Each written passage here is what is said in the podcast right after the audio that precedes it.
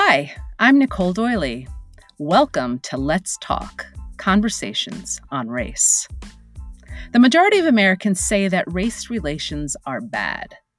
And yet, we find race very difficult to talk about.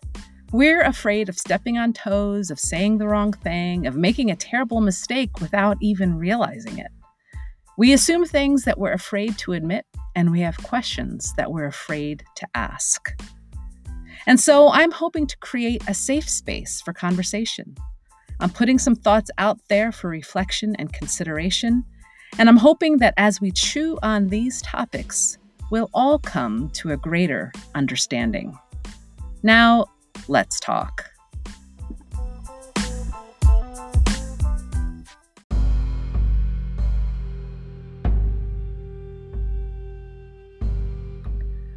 On Memorial Day 2020, in Minneapolis, police received a call that someone had used a fake $20 bill.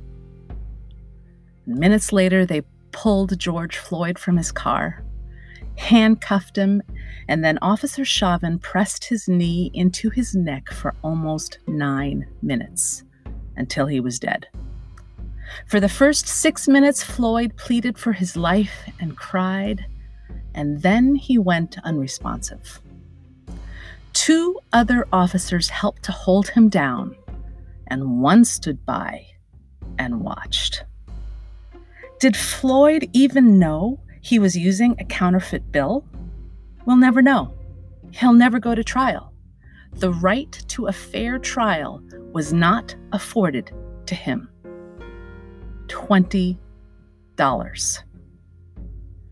Floyd was a man a father, a son, a brother, a friend, an employee, a person.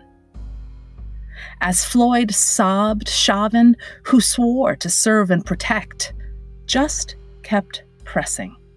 Completely cavalier, with a hand tucked into his pocket, he had the power to take a life, and he used it with impunity.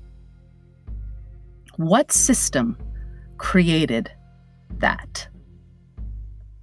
Many videotaped this grotesque affair, and the tape was released right away. And Chauvin was finally arrested five days later.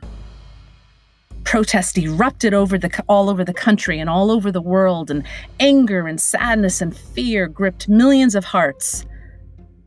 We need deep systemic change.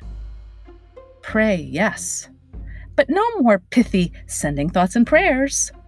No more empty speeches.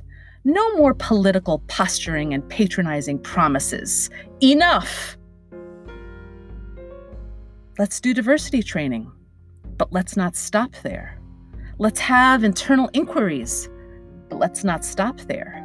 Let's hang our head in shame as a nation, but let's not stop there.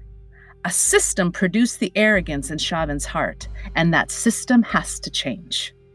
New laws, new accountability, loopholes destroyed. Most of the protests were peaceful, but some morphed into rioting. Buildings burned, businesses destroyed. No one but the rioters thinks rioting is good. It's completely counterproductive. Livelihoods are ruined, and sometimes more lives are lost. But rioting is a symptom.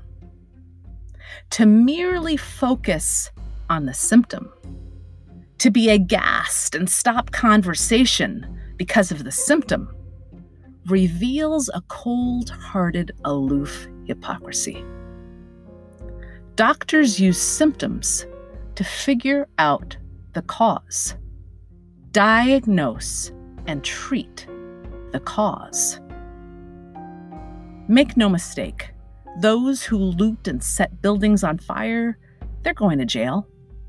Justice comes swiftly to them.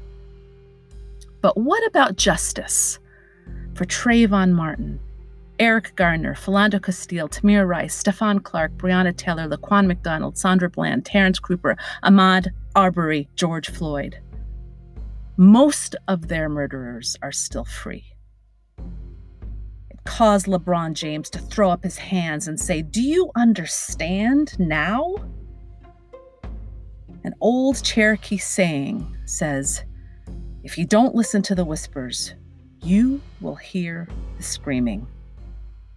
Kaepernick whispered when he knelt, and the abuse of power continued. So now the nation is screaming. I will never defend rioting, but I understand the anger. We have to go deep to the root of the system that created Chauvin and the three officers who helped him, and the officer that killed a 12 year old boy, and the officers that stormed the wrong house, shot a 26 year old six times, left her for dead, and then moved to the next home. Nothing else will do. A friend of mine reminded me of that unrelenting march in Les Miserables. Do you hear the people singing? Singing a song of angry men. It is the music of the people who will not be slaves again.